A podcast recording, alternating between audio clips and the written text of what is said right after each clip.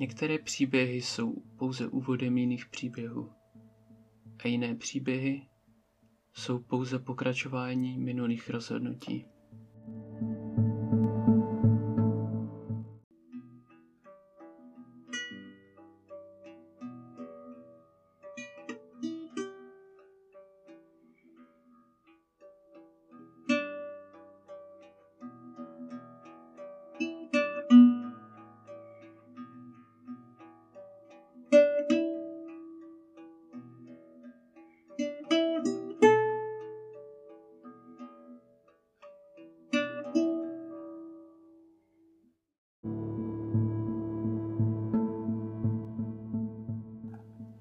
Byl to již skoro měsíc od chvíle, kdy Ingenim s Karásiem poprvé přišli do domu.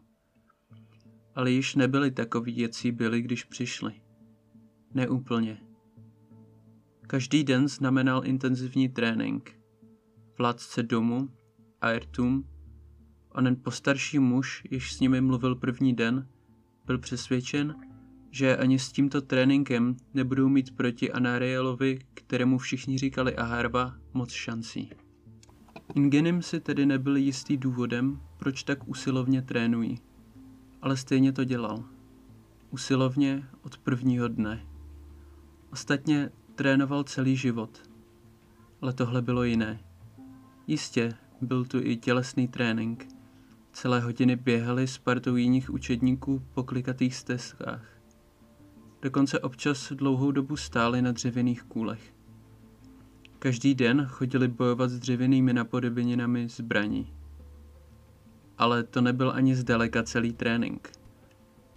Byly tu dlouhé hodiny, kdy jim různí lidé vykládali o tom, z čeho se skládá člověk, nebo jak různý hmyz opiluje různé květiny. Také měli čas, kdy se učili malovat a psát ozdobným písmem. Ingenim neměl nejmenší tušení, k čemu jim to jednou bude, ale důvěřoval lidem, kteří tento plán navrhli. A tak každé ráno vstal s novou silou projít dalším dnem, s touhou, že jednoho dne pomstí svou domovinu.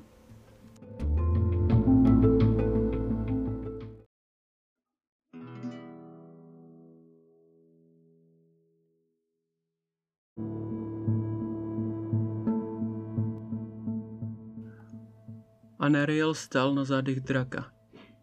Vítr mu dul do pláště a na hlavě se mu třpitila koruna. Řekl by, že bylo zataženo, ale těžko říct, neboť letěl nad mraky. Cítil zlost. Spatřil je. A Artuma, starého hlupáka, který se schovává v tom svém domu, ale co ho víc strhalo, byla tvář, kterou spatřil za ním – byla to tvář toho, jehož vnitřní plamen se tolik podobal tomu Anarealovu. A přece je naprosto odlišným. Musel ho potkat. Ale napřed má jinou práci. Letěl na sever, daleký sever, do hlubokých jeskyň pod hradem Rázia, kde se podle legend nacházel mocný magický předmět, štít prvních králů. Již nebyl tak daleko, ale nebyl šťastný. Neobejde se to bez obrovského krve prolití. Zvedl se závan vychru, jež prolomil brázdu v mracích a skrze tuto mezeru Anariel spatřil hrad Rázia. Byl to spíše hrádek. Jedna věž, nádvoří, hradby, pár budov, pod ní příkop. Anariel ale věděl, že to zdaleka není všechno. Byl to totiž trpasličí hrad. Pod hradem samotným byla obrovská síť podzemních chodeb a hluboko v nich i štít prvních králů. Anariel přistal v lesíku za hradem. Jistě mohl přistát přímo do hradu, ale nechtěl riskovat, že někdo uteče a zalarmuje vojenský oddíl v poměrně blízké vesnici. Ne, že by byly nějaká hrozba, ale bylo by to otravné zdržení a proto se z Shady z nějakého důvodu mu na mysli stále vyskakovalo její jméno, vydali z východní strany ke hradu. Došli k příkopu a Shady zaklonila hlavu, natáhla krk dozadu. Nadechla se. A poté s hlubokým výdechem hlavou pohla, jako se hýbe katapult. Avšak místo obrovského kamene z její tlamy vyšel plamen. A na jediný výdech vysušil vodní příkop. Anariel pokyvil hlavou a odrazil se ze šajdění na hřbetu. Proletěl širokým obloukem přes příkop skrz hustou mlhu a přistál na okraji hradeb. Kdyby tohle uměli všichni, ušetřilo by se mnoho materiálu, pomyslel si pobaveně. Tak pobaveně ale nevypadala skupinka strážících trpaslíků na hradbách. Ne. Ti vypadali velice překvapeně. Ale bylo obdivuhodné, jak rychle se postavili na nohy, aby bránili hrad svého pána. Obdivuhodné, ale zbytečné. Seskočil z okraje hradeb a popadl jednoho z trpaslíků a hodil ho přes hradby do příkopu. Při té příležitosti popadl jeho kopí a hodil ho přes celé nádvoří a zasáhl dalšího trpaslíka na vrcholu věže. Mezitím se na něj vyřítili další tři trpaslíci. Dva s kopími, jeden se sekirou. Anariel se rozkročil a popadl kopí prvního, jež se pohybovalo směrem k němu a odsunul ho od sebe přesně tak, aby prošlo okolo. V důsledku toho se onen trpaslík neovladatelně pohyboval směrem k němu. V tu chvíli se i druhý trpaslík odhodl k bodu. Bodnul mu směrem do obličeje a málem by ho i zasáhnul. Ale Anariel se v tu chvíli prudce zaklonil a odrazil se nohama do přemetu.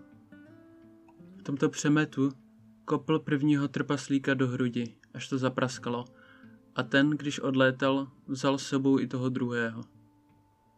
Anariel se narovnal. Proti němu stál celkem mohutný trpaslík s obouruční sekirou v rukou. Zařval a pozvehl ji k mohutnému úderu. Rozběhl se a provedl silný sek sekirou, od zhora až dolů. Normálního člověka by to rozetlo vejpůl. Anariel ale nebyl normální člověk. Ve chvíli, kdy počala sekera klesat, udělal rychlý krok ku předu. Předklonil se. Minul sekeru a jeho ruka se s rychlostí útočící kobry blížila k trpaslíkovi břichu. Když dopadla, nic nevydrželo. Kosti praskly. Stavba trpaslíka, jinak pevná, se zbortila. Světlo zhaslo. Anariel však neměl čas dívat se na svou skrvavanou ruku. Popadl sekeru a se skočil na nádvoří. Přešel ho a otevřel dveře do věže. Spatřil schody vedoucí do podzemí. O pár stupňů níž se krčil mladě vypadající trpaslík. Když Anariel procházel okolo, ohnal se sekerou. Ozval se zvuk tekoucí krve. Sekeru zanechal ve zdi. Bylo mu zlé. Scházel ze schodů. Stupeň po stupni. Byla čím dál tím větší tma. A Narielovi to ale nevadilo. Zrak nebyl jediný způsob, jak vidět. Od té doby, co použil na Larianovi korunu, měl jednak klid a navíc pak získal mnoho schopností. Nenže měl přístup k magii času, ale také si uměl vše představit na základě sluchu. Po chvilce sešel do částí, kde se otevíraly okna do obrovské jeskyně. Bylo tam množství trpaslíků. Chodili po polích, kde v mírném světle, jež vycházelo z krystalů na stropě, rostly houby různých tvarů a velikostí. Anariel lusknul prsty. Zvuk lusknutí se nesl až na povrch, kde ho zaslechla Shady. Ta sebou trhla. Zařvala. A rozeběhla se do věže. Ozvěna dračího hřevu se odrážela od stěny jeskyně. Trpaslíci zvedli zrak a zahodili veškeré věci a rozeběhli se na východ jeskyně. A Mariel se usmál a pokračoval v sestupu. Po chvíli se dole začaly rojit postavy. Postavy v těžkých brněních s velkými štíty a širokým sortimentem zbraní. Měli kopí, sekery, kladiva, ale Anariel spatřil i pár píšťal a dokonce jednu nebo dvě balisty. To bude zábava, řekl si ironicky a sestupoval níž. Trpacíci počali postupovat vzhůru. Neměli tušení, proti čemu jdou. Šli, když tu se před nimi zjevil Anariel. Schody samotné navýšily výškový rozdíl mezi ním a trpaslíky. Nesahali mu ani popás. Z jeho hrdla vyšel šílený smích v představě, kolik životů bude muset vzít.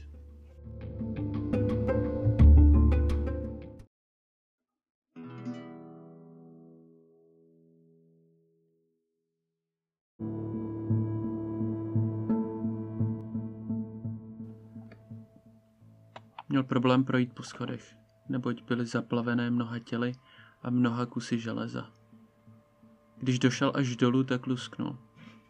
Ozvěna se nesla jeskyní i věží a po chvíli se zaslechl řev a zvuk rodícího se kamení. Anariel udělal pár kroků od věže, aby ho nezasáhly kameny a sledoval bortící se věž, již se měnila v ohni na trosku. Po chvilce Shady přistála vedle něj. Spal, řekl a rozeběhl se směrem na východ. Po chvilce se před ním v záři plamenu za ním vynořil obrovský oblouk, jež vedl do řady chodeb za ním. Vstoupil do první chodby, prošel jí a došel do kulaté místnosti se třemi chodbami s jizírkem uprostřed. Šel dál a dál. Každou novou místnost si prohlédl a pečlivě vybil všechny v ní. Zanechával za sebou krvavou cestu. A za ním šla Shady a dokončovala to, co začal. Postupně prošel až do zadních částí chodeb, až do obrovské místnosti se sloupy pospojovanými můstky. V oné místnosti mezi těmi sloupy byl řetězy připoutaný obrovský obr. Plamený obr. S obrovským plameným mečem. A Nariel si povzdechl. No co, to by mohla být zábava, řekl si a hlasitě tlesknul. Obr otevřel jedno oko. Postavil se a pozdvihl meč. Zařval, až se místnost otřásla. Pozdvihl meč a ohnal se po Anarielovi. Úder byl tak silný, že rozbil kamennou podlahu. Ale nezasáhl Anariela. Ten totiž těsně před dopadem úderu udělal krok do strany. A nyní již běžel po meči samotném kobrovi. Pozdvehl píšťalu, kterou již dříve sebral jednomu z trpaslíků a namířil ji na hlavu obra. Vystřelil. Olověná kulka prorazila kůži obra a pokračovala dál. Hned za kulkou letěla píšťala samotná, svým ostrým koncem napřed a vklínila se hluboko do hlavy obra. Ten se zapotácel a spadl na záda. A Nariel lehce dopadl na zem, popadl píšťalu a vyrval ji z hlavy obra. A zarazil mu ji do srdce. Pak vzal jeho meč. Plameny pohasly a meč se vyjevil jako krátká čepel s dlouhou rukojetí a křížovou záštitou za čepelí. A Nariel přikývl a kusem provazu si zbraň přidělal na záda.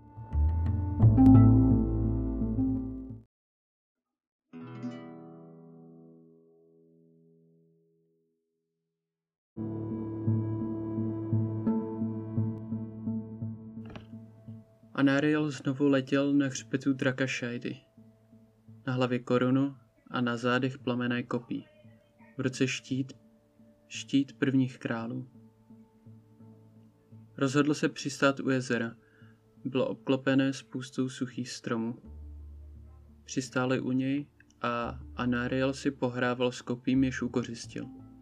Když to najednou se z lesa vynořila malá postava. Krátké nohy, krátké ruce, hňatý ocas. A Nariel se nadechl. Okamžitě ji poznal. Byla to veverka Čipla Čip. Pozvedla pohled a rozcupitala se přímo k němu. Čím, čím, čím, čipla čím, ča, čím, spustila hned. Udělal jsem, co bylo nezbytné, řekl. Čipla čím, či ča, čím, ča, řekla vyčítavě. Ano, ale Čím, čím, čím? Čím, pale, čím, čím?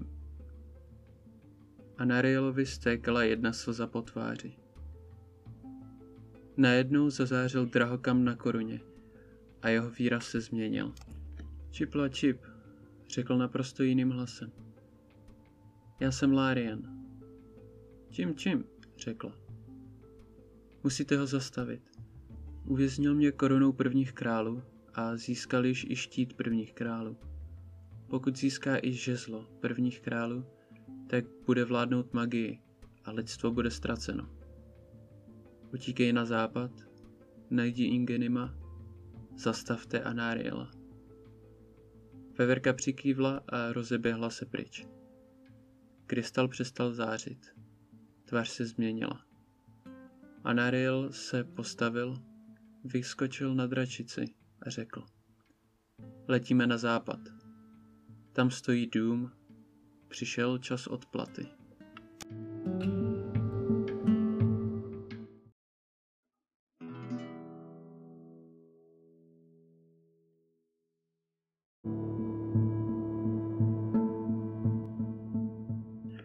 Jeden den si Ingenima a Karasia zastavil Airtum a otáhl se stranou.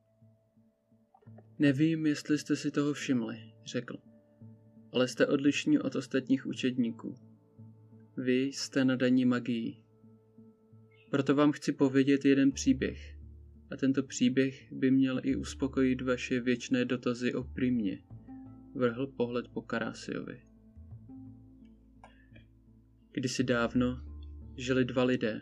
Muž, který se jmenoval Ráleus. Žena, jež se jmenovala Célie. Tito dva lidé se do sebe zamilovali, vzali se a z jejich pouta vzešlo osm dětí. Celá rodina radostně žila léta, avšak jednoho dne se obloha otřásla a z nebes začalo pršet kamení.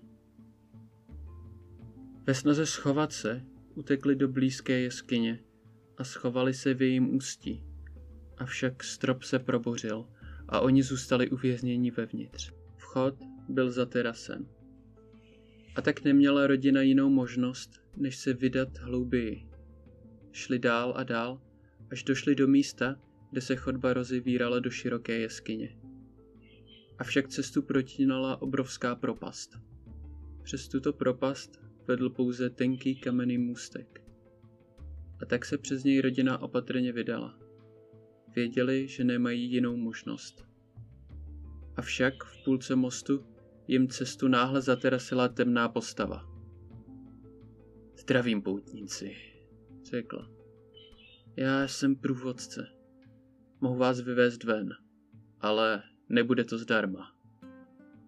Za své služby dostanu to nejhodnotnější, co máte. Protože byli zoufalí, tak nabídku přijmuli. Postava je vyvedla ven, avšak když již chtěli jít, zastavila je. Čas zaplatit za mou službu, řekla. Tím nejcennějším jste si vzájemně. A oba dva je zabila. Jejich duše stoupaly k nebi a jejich bolest se rozlíhala prostorem i časem. A byla tak obrovská, že otřásla pradávnou magií. Otřásla jí natolik, že praskla a rozbila se na střepiny. A tyto jednotlivé části se spojily s jednotlivými dětmi, Ráela a Celie. Ve znamení jejich posledního přání. Zachraň naše děti. A tak tu noc povstalo osm mocných uživatelů magie. Karim a naděje příběhu, jež viděl cesty. Umaret a magie citu, která vládla světu podle svého srdce. Nasio a magie náhody, kterého vždy provázelo štěstí. Prima a magie umění, jež hnula srdcem. Dorme a magie času, již vládla času, ale nemohla jej změnit. Aertum a magie pravdy, již spatří pravdu. Uzbet a magie duše, již dokázal oživit každý okamžik. A Kélist a magie vůle, tak pevná jako on sám. Někteří z nich dodnes chodí po zemi a snaží se zachránit lidstvo. A Ertum tak skončil příběh. Vy jste nadaní magií, stejně jako osm původních nositelů magie. Nadechl se, aby pokračoval, když tu se rozezněla obrovská rána, jako čunění hromu. A Harva útočí, řekl místo toho. Od stropu začal klesat nános prachu.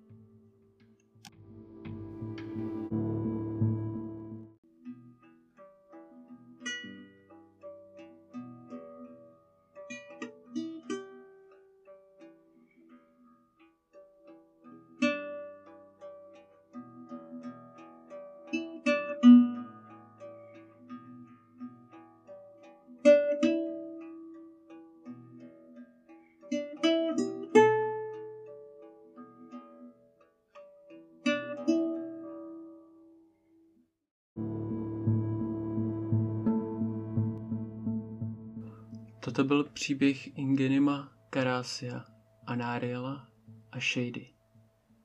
Doufám, že jste si ho užili a těším se i na ten další. Zatím na Márie.